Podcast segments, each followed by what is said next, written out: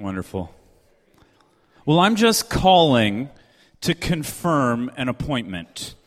How many times have you received that call? Have you ever gotten that call before? I'm just calling to confirm an appointment. You may have received that phone call, you might have gotten that email or that text message. Maybe you're the one that has placed the call. I'm just calling to confirm the appointment. I'm just calling to confirm our plans. Look, we understand that in the process of human communication, some lines can get crossed. And so it's important for us to confirm confirm our communication.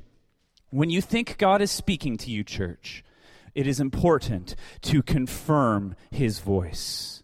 When you believe God is speaking to, to you, value and confirm his voice. We've been talking about communications in our series, Tune In, Hearing the Voice of God, and we understand on a very human level that there are different stages of the communication process, right? First, somebody speaks and then we hear, we understand, we interpret, maybe we repeat, we do something about it. And it very much works the same way when God speaks to us. God speaks to us, we hear, we interpret, we come to an understanding, maybe we share that with one another, and we do something about it. Now, we confirm the voice of others when we make plans. Here's why because we understand that in our human nature, sometimes sometimes we get it wrong, don't we? So we call to confirm the appointment to make sure that we haven't forgotten. It wasn't just missed on the calendar, that I didn't mishear or misunderstand what you were saying. And so I call to confirm. Now, when God speaks to us, His word is perfect, it is without error. However, when we hear God and we interpret and come to an understanding and we repeat and we do something about it, all of those other stages are on us.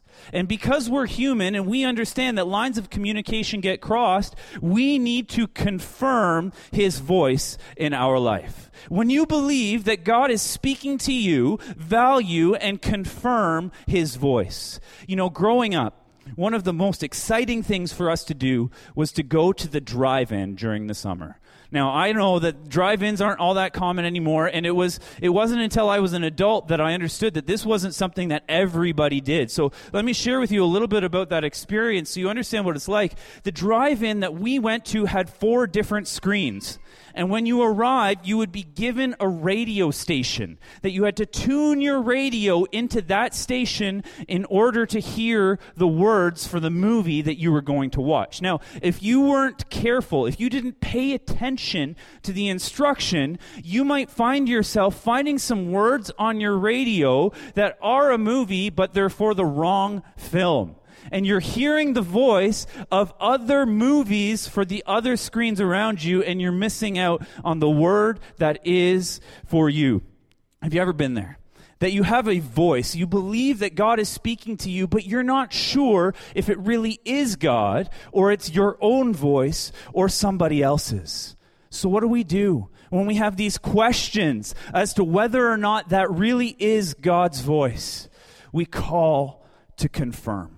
You know, this morning we're going to take a look at the book of Judges, chapter 6, in a few moments, and we're going to take a look at one of the most famous stories of confirmation in the Bible. But before we get there, I want to share with you a few different scriptures from the New Testament that just illustrate the point that God is okay with confirmation. They're going to be up on the screen here because we're going to go through them pretty quickly. Mark chapter 16, verse 20 says, They went out and preached everywhere the Lord working with them and confirming the word through the accompanying signs. Here, God is confirming the work of Jesus and the disciples through miracles. The next verse that we have is Matthew chapter 18, verse 16. But if he will not hear, take with you one or two more, that by the mouth of two or three witnesses every word may be established. Look, that extra person is able to confirm what has happened. God is endorsing the power of confirmation. Another scripture for you, 2 Corinthians chapter 13, verse 1. This will be the third time I am coming to you. By the mouth of two or three witnesses, every word shall be established. Now, Paul is referring to the letter that that he has just wrote. But the point is that Holy Spirit values confirmation. So let's take a look in Judges chapter 6, the story, the most famous story of confirmation. And we're going to read starting in verse 11. Before we get there, I want to paint a little bit of a picture for you because it's important that we understand the history up until the moment that Gideon arrives in the story. You see, last week we talked about how God had uh, given a mantle of leadership to Joshua to lead the Israeli people across the Jordan River into the promised land. This is the land that God had promised them ages ago, and they're about to walk into this place. They've been following following this God who is incredibly faithful across the river. They arrive in the promised land, the long awaited promised land, and you would think, as a reasonable human being, that they would thrive that when God has prepared a place for you, specifically for you, and you get there, you think that they would thrive. But we read in uh, Judges chapter 6, verse 1, that the Israelites did evil in the eyes of the Lord.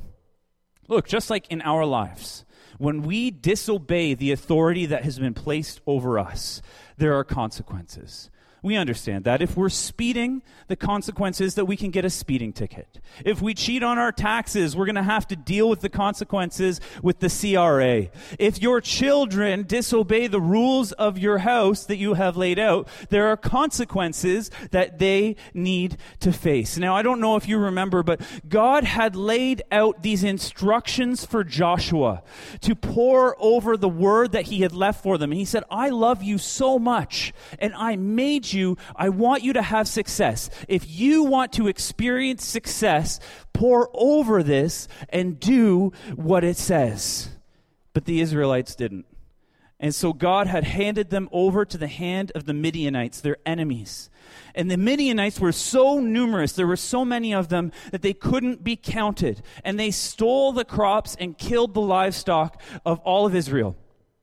The Israelites were afraid and they left their homes and made refuge in tents and in caves, hiding. And so, after seven years of this process, they begin to call out to God, asking for God to send a prophet to speak to them. And the prophet comes, and he says what they already should have known that God has loved them, that God has set out for them what they were to do in order to experience success, but they willingly disobeyed and began to worship other gods. And this is where we find ourselves in Gideon entering the story. In verse 11, if you'd like to read along, you can. The words will be up on the screen. We're going to read 11 through 23, and then we're going to fast forward to verses 36 through 40. The angel of the Lord came and sat down under the oak in Ophrah that belonged to Joash the Abiezrite, where his son Gideon was threshing wheat in a winepress to keep it from the Midianites when the angel of the Lord appeared to Gideon, he said, The Lord is with you, mighty warrior. Pardon me, my Lord, Gideon replied. But if the Lord is with us, why has all this happened to us? Where are all his wonders that our ancestors told us about when they said, Did the Lord not bring us up out of Egypt? But now the Lord has abandoned us and given us into the hand of Midian the Lord turned to him and said, Go in the strength you have and save Israel out of Midian's hand. Am I not sending you? Pardon me, my Lord, Gideon replied. But how can I save Israel? My clan is the weakest in Manasseh, and I am the least in my family. The Lord answered, I will be with you, and you will strike down all the Midianites, leaving none alive. Gideon replied, If, if now I have found favor in your eyes, Give me a sign that it really is you talking to me. Please do not go away until I come back and I bring my offering and I set it before you. And the Lord said, I will wait until you return. Gideon went inside, prepared a young goat, and from an ephah of flour he made bread without yeast. Putting the meat in a basket and its broth in a pot, he brought them out and offered them to him under the oak. The angel of God said to him, Take the meat and unleavened bread Place them on this rock and pour out the broth. And Gideon did so. Then the angel of the Lord touched the meat and the unleavened bread with the tip of his staff that was in his hand. Fire flared from the rock, consuming the meat and the bread, and the angel of the Lord disappeared. When Gideon realized that the angel of the Lord, it was the angel of the Lord, he exclaimed, Alas, sovereign Lord, I have seen the angel of the Lord face to face. But the Lord said to him, Peace, do not be afraid, you are not going to die. Jumping down to verse 36, Gideon said to God, If you will save Israel by my hand, as you have promised, look, I will place a wool fleece on the threshing floor. If there is dew only on the fleece and all the ground is dry, then I will know that you will save Israel by my hand, as you said. And that is what happened. Gideon rose the next day. He squeezed the fleece and wrung out the dew, a bowl full of water. Then Gideon said to God, Do not be angry with me. Let me just make one more request. Allow me one more test with the fleece, but this time make the fleece dry and let the ground be covered with dew. That night God did so. Only the fleece was dry, all the ground was covered with dew. When you believe God is speaking to you, value and confirm his voice. Look, we have this picture of Gideon as a mighty warrior, don't we? If I were to ask you this morning, what do you think of when you think of Gideon? The responses would probably be the, uh, of a mighty warrior, of a great man of faith, of a leader of a nation, somebody who is full of courage, correct? We might think of that if we've ever gone to Sunday school. However, the problem is that that is wrong. Gideon is a coward. See, here's here's what the word says that Gideon was threshing wheat in a wine press, and we cannot overlook that fact. You see, a wine press was always built at the bottom of a hill. Here's why because in order to make wine, you would have to carry the grapes to the wine press, and grapes are heavy. And you don't want to carry the grapes up the hill. You want to work smarter, not harder, and carry them down the hill. And the word says that Gideon was threshing wheat in a wine press, meaning he's threshing wheat at the bottom of the hill. Now, any farmer who has any idea what he's doing is going to thresh wheat at the top of a hill. Because threshing wheat is the process of harvesting it and removing the bad from the good. There's some productive material and some unproductive material. And so what you have is a pile of all of this stuff mixed together, and you would stick your pitchfork in it and throw it into the air. And you would rely upon the wind to carry the waste, to carry the chaff, the bad stuff, out of the wheat. It was so light, the wind would carry it away, but the wheat was heavy and it would fall down back in the pile. And so you would be left with only the wheat and none of the chaff. But Gideon is threshing wheat in a wine press. He's at the bottom of the hill where there's absolutely no wind. And he's there because he's scared. He understands that it is useless to thresh wheat in a wine press. But he's so filled with fear that he is okay with doing a job with complete ineffectiveness.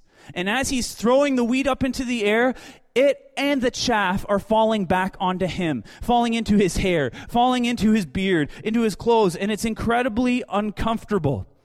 And an angel of the Lord arrives, and he says, Mighty warrior, the Lord is with you, mighty warrior. Do you know that God has a sense of humor? Everybody in that room knew that these were not the actions of a mighty warrior. Gideon is scared, and the angel knows it. Now, why is he scared? Because of the enemy of the land. There are 12 tribes in Israel. Gideon starts to reply to the angel, and he says that of all of the tribes of Israel, mine, Manasseh, is the weakest. And within that tribe, there are clans. And my clan is the weakest of all of the weakest clans. And within that clan, I, I am the least that the angel of the Lord is appearing to a coward, calling him a mighty warrior or a man of valor. And he says, You're mocking me. Gideon does not realize that the angel of the Lord really is an angel, but rather responds to him as if he's a man. You know, many scholars have suggested that the angel was actually a pre incarnation of Jesus.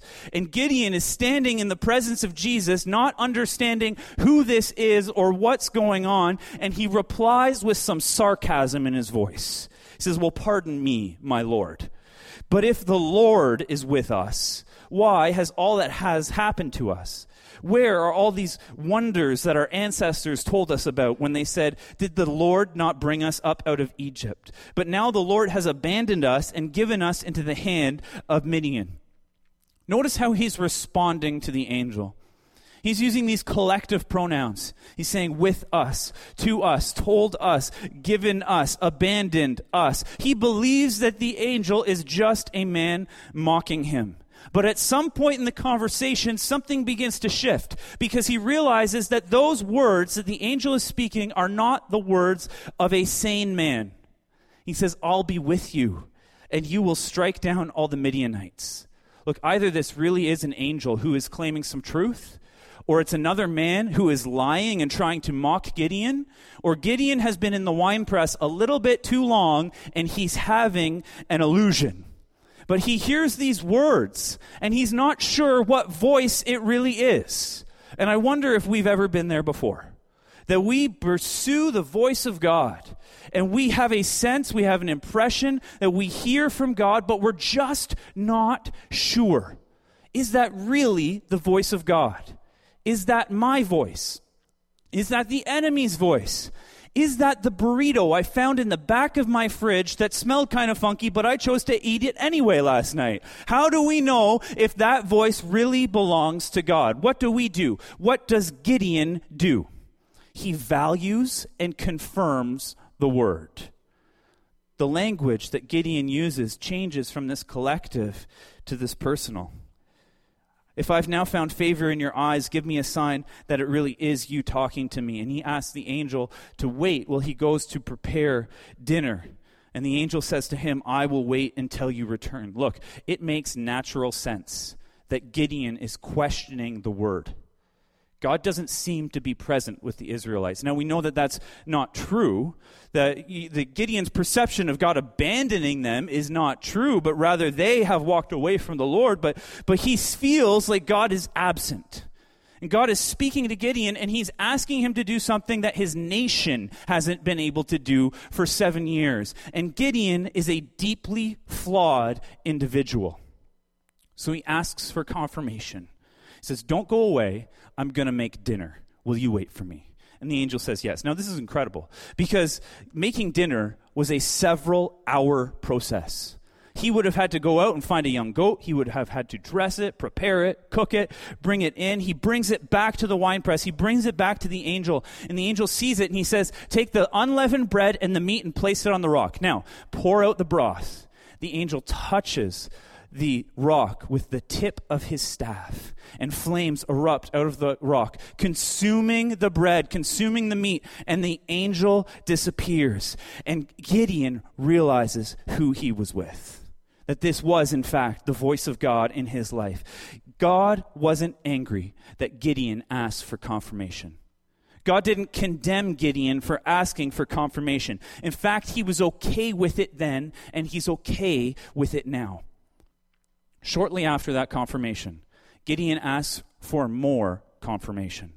He says, I'm going to lay out this fleece. You know, really, if it was you, God, speaking to me, I'm not sure anymore. Like, it seems like maybe I was dreaming that. I don't know. But if it really was you, I'm going to put this blanket on the ground. And in the morning, if it was really you, make sure that all of the ground is dry, but the blanket is wet. And so he wakes up in the morning, he picks up the blanket, he twists the blanket, and it fills a bowl full with water.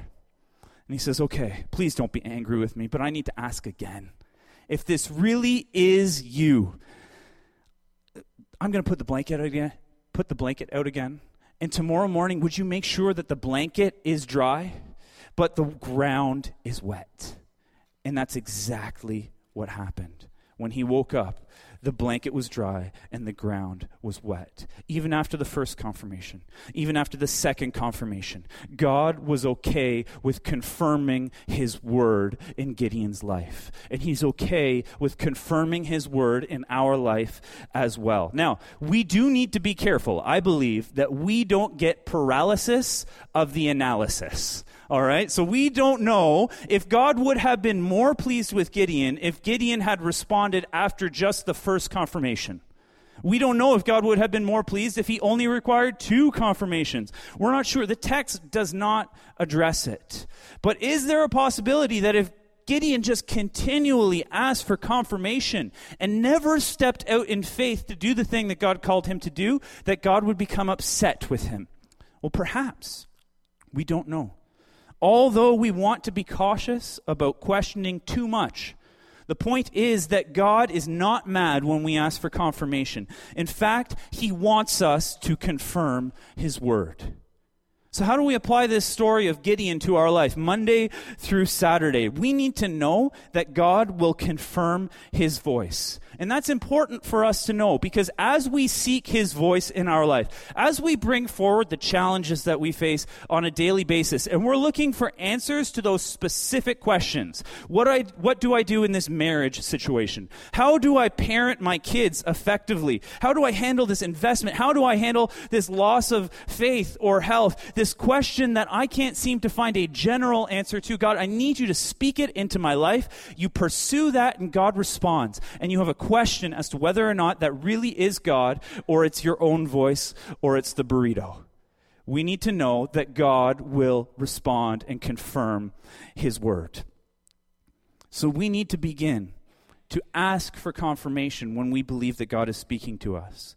Because when we seek his specific will for all of those scenarios and more, when Gideon sought the specific will of God, remember, he had the word of God. He had a portion of scripture. So he knew what was in God's general will, his general voice. And this was something that came outside in addition to God's general voice. The stakes are too high to get it wrong. So when we believe that God might be speaking to us, what do we do? What steps do we take? How can we tell the difference between His voice and our voice and somebody else's voice? I want to suggest to you this morning just some practical tools that you can put into your life to figure out if that really is God or somebody else. And the first thing that we're going to touch on briefly is that we value His voice. Set an appointment with God. I mean, we make time for the things in our life that are important to us. The things that we value, we make time for them, don't we? Maybe that's, if that's your health, maybe you set time on your calendar so that you can go to the gym. I mean, if you're a car guy, you set time on your calendar so that you can go to those car shows and that you can buff your car and that you make sure that it's in tip top condition. Maybe you make sure that every Saturday night at 7 p.m. your calendar is open so that you can watch Hockey Night in Canada. We make time for the things that we value in our life. You know, one of the ways that helps me understand this concept is budgeting. Now, budgeting is not a swear word, all right? I didn't just swear in church. It's not a tool that tells me no. It's a tool that tells me yes to the things that I've decided are really important to me. So I make sure every month that I'm giving. And I make sure every month that I've got money set aside for retirement. And I've got money set aside to pay for my kids' education. Why? Because I value those things. And so it makes sure that I can say yes to the things in my life that I value the most so that I don't say no to them because I said yes to too many Tim Hortons coffees. Does that make sense? Is that helpful? Right? When we value somebody, when we value something, we make time for it. And so if we want to hear the voice of God in our life, we need to set an appointment with God to read and hear from His general voice. When you do that, turn off the distractions. Have you ever gone out for a date with your spouse and you sit down at a really nice restaurant and you order something and you're about to have this great conversation and they pull out their phone? They take a call, they start texting, they're checking Facebook. How does that make you feel? It makes you feel like they don't really value that experience. You don't really value that time. Why? Because you're not devoted in that moment. So when you've set an appointment with God, man, we went over some of this practical stuff last week. You can check it out on the website, how to hear God's voice through his word, but turn off the distractions. Set an appointment and demonstrate his value in your life. Once you've done that, I'm going to suggest that we ask three questions. We're hearing God respond. We're sensing that He's laying an impression, a desire upon our heart, an opportunity has laid before us. We believe God is speaking to us. How do we know that it really is His voice? I'm going to give you three questions. And the first one this morning is Does it align with Scripture? Does what you believe you are hearing from the Lord line up with what the Bible says? You know, I have, uh, there's, there's somebody I met with uh, a while back who used to be in ministry and he had a moral failure. And he chose to pursue a relationship with a married woman. In this process, he lost his job. He lost custody of his children. And he told me that God was blessing his decision because he was happier than he was before. And because the job that he got when he lost the job at the church pays him more than what the church was paying him. And so in his mind, this was God approving and saying, yes, this is my will for your life. How many people would say that that is wrong? How do we know that that is wrong? Because it's in complete contradiction with what the Bible says. Malachi 2:16, I'm paraphrasing, essentially says God hates divorce. Ephesians 5 verse 25.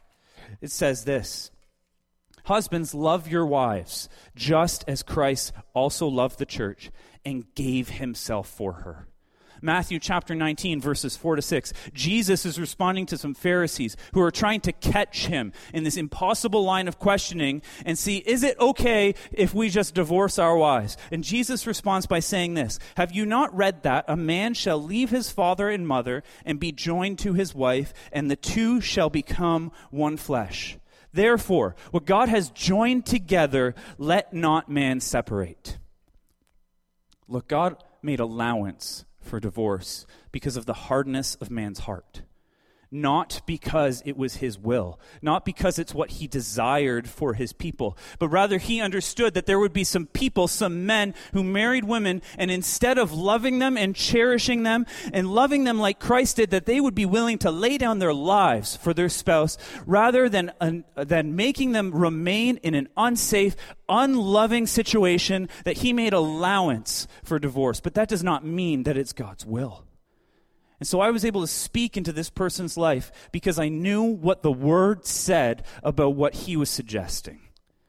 If we're to hear God's voice, if you believe God is speaking to you, it must always be in alignment with Scripture because God does not contradict himself. Second thing you need to ask yourself does godly counsel agree? Proverbs chapter 12, verse 15 says, The way of a fool is right in his own eyes, but he who heeds counsel is wise. Proverbs 24 6 says, For by wise counsel you will wage your own war, and in a multitude of counselors there is safety. So, what is godly counsel? Godly counsel is a group of mature believers who love the Lord and love you enough to tell you you're wrong. Right? Don't seek a group of yes men or yes women. As you believe that God is speaking to you, we all have that friend, right?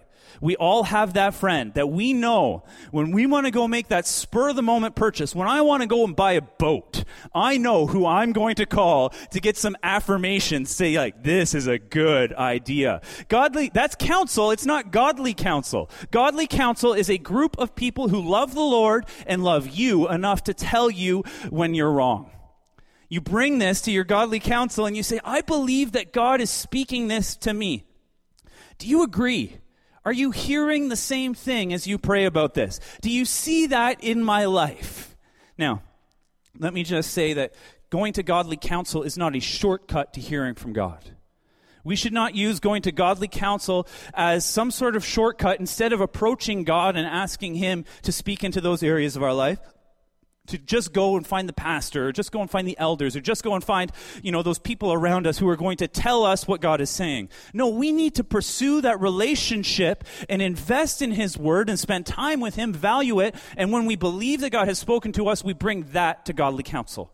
You know when uh, stephanie and i were going to have our youngest son asher we weren't sure if he was going to be a boy or a girl and we really felt like we were struggling to find a name for our future son or daughter. And so we spoke with a couple that we believed was particularly in tune with the voice of God. And we said, you know, we just believed that there was something prophetic about naming your child. And so we said, can you pray about what we should name our child? They said, sure. A week later, we invited them over for dinner. We said, Did you pray about it? They said, Yep. I said, Did God say anything? They said, Yep. Well, what did he say? He said, You should ask him yourself. it's true. Godly counsel is not a shortcut to hearing the voice of God, but it is a tool that you use when you have heard or believe you have heard from God Himself. So we align it with Scripture. We bring it to godly counsel. And finally, we ask ourselves the question Does peace reign in our heart? Do I have peace? Look, faith is from God, and unhealthy fear is from the enemy we know that there are different kinds of fear. We know that there is a healthy fear. Uh, the, the, Bible tells us that uh, the fear of the Lord is the beginning of wisdom. That reminds us of who He is, that He is above us, that He is over us, that He is our heavenly Father. That is a healthy fear. We have a healthy fear that says, if I stick my finger inside that electrical outlet over there, I am going to get hurt. All right? That is a healthy fear. Those are guardrails, boundaries that God has created in order for us to thrive. However, we are also all familiar with unhealthy fear. Unhealthy fear disables. Unhealthy fear cripples as you are trying to respond to what God has asked you to do, to step forward in faith. Faith is from God, and unhealthy fear is from the enemy. Gideon was under a spirit of unhealthy fear until he received a word from the Lord, and then he was filled with faith. Faith enables, fear disables. Look, if God is leading you, He will give you peace. That doesn't mean that you will have all of the answers, but it means that in spite of your lack of answers, you will have peace. The book of Colossians, chapter 3, verse 15 says, Let the peace of God rule in your hearts, to which also you were called in one body, and be thankful. Now, that word rule, to rule in your heart does not mean to just be present. Not at all. The word to rule is translated from a Greek word that literally means to be an umpire. Let peace judge. Let peace arbitrate. Let peace control. Let peace, uh, uh, uh, let peace decide your heart. Because God's peace should be one of the main decision making factors as we confirm His voice. I want to close this morning with just a story of how I believed at, at a time in my life that God was calling me into ministry. You know, I went to a youth workers conference with my wife and with the youth pastor that I was serving under. I was a volunteer and his wife attended as well. We went to this weekend conference and it was just this great time that we had with one another. And the last speaker on the last night, he just took this time and he said, he said, I just want you to take some time and just be quiet in response tonight. I want you to just listen to God and say, God, is there something that you're trying to say to me right now? Maybe, maybe these talks, maybe this weekend has stirred something in your heart, and God is trying to whisper something to you right now. So would you just be quiet before Him and ask, is there something that you're saying to me? so that's what I did said, God, is there something you're trying to say to me? And I felt this impression, this whisper that God was calling me into ministry. And I thought to myself, well, that's not my plan. I hadn't planned, I had plans for my life, and that didn't include becoming a pastor. And so I took some time. What do I do with that word? Well, I took some time to value it. I set some appointments with God and I prayed about it. I said, was this just emotionalism? Well, no. I wasn't overtired. I wasn't emotional about it at all. Was it my voice? Well, no, my voice says that I'm going to do something different with my life. But I heard this voice that says, you are to be a pastor, that you are to step into ministry. The next thing I did was I said, is this something that aligns with the Word of God? Well, as I begin to read His Word, I see over and over again that God does interrupt our plans and calls us into things to love other people and to serve other people, that He changes the direction that we're on because He already has the path set out for us and knows where our destiny is and the legacy that we can step into right now. Is this something that aligns with the Word of God? Well, yes, absolutely it does. Now, if God, if I felt like the voice was saying, I'm calling you to open up a casino or a payday lending company, we can probably say that that's not God's voice because it doesn't align with His Word and it doesn't align with His character correct? But does he ask people to enter into ministry? Yes, absolutely. So I take that word and I begin to share it with godly counsel. And I approach Stephanie, my wife, about it. And I approach the youth pastor and other people that we're serving with, and I say, I believe that God said this to me. Do you agree? Do you hear that as well when you begin to pray about this topic? When you begin to pray about, about this word, do you agree that that's something that the Lord was saying? Do you see that over my life? and there was agreement. Finally, I had to ask myself, does this, al- does this give me peace in my heart? You see, in the natural, it wouldn't have because I didn't make that plan myself. And I had a good job with a good salary working for the city. And I decided that I would leave my job, go back to school full time, knowing full well that I was going to be taking a pay cut and I had no prospect of a job at the end of the process. Yet, in spite of that, in the natural, it doesn't make sense. But in spite of all of that, there was peace that reigned in my heart. And I was able to say, yes, this is the voice of God. Church, can we stand together? We're going to close in just a moment. Pastor Graham, I wonder if you would just return. We'll take some time to respond. Every single one of us have these questions. How do we hear the voice of God? How do I know what He's saying? What is He speaking into this situation in my life? What does He want me to do?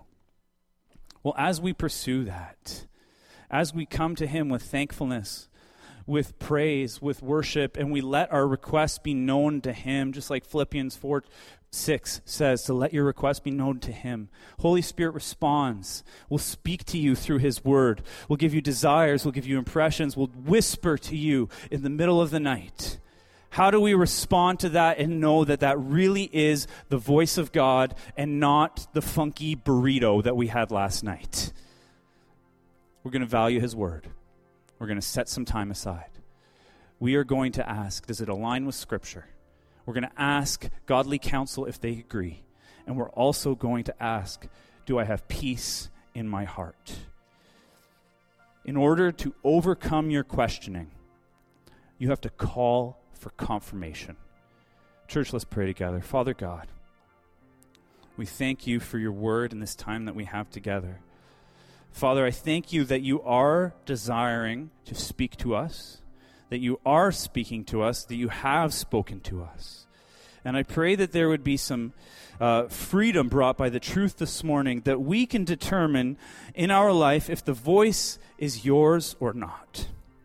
So, God, as we walk forward this week, continually remind us in your word, by your Spirit, how to discern well your voice because we know that the stakes are too high to get it wrong as you are specifically calling us. God, we just break off any lie from the enemy that says that we can't call out for confirmation. But we see rather, God, that you are inviting us to do that and that you will confirm your word. And so we thank you for that in the name of Jesus. And everybody said, Amen. Church, I don't want to uh, belabor the moment, but perhaps you have been seeking the voice of God as we've been going through this series called Tune In over the last month. And He's been speaking to you, and you've been struggling to determine if that is God. Well, we gave you some tools this morning for you to step into some truth. And I want to invite you this morning to come forward. If you're just in need of godly counsel, if you are in need of some prayer this morning, feel free to come forward. We've got people who are just going to pray with you and speak some words of wisdom and knowledge into your life and agree with you in truth. So if you need to go, be blessed as you go, but don't don't run off too quickly. If you feel like you're just sensing something inside, the Lord is speaking to you, just linger until you've had that encounter with Jesus that you're looking for. If you need to go, be blessed as you go. We love you, and we'll see you next week, church.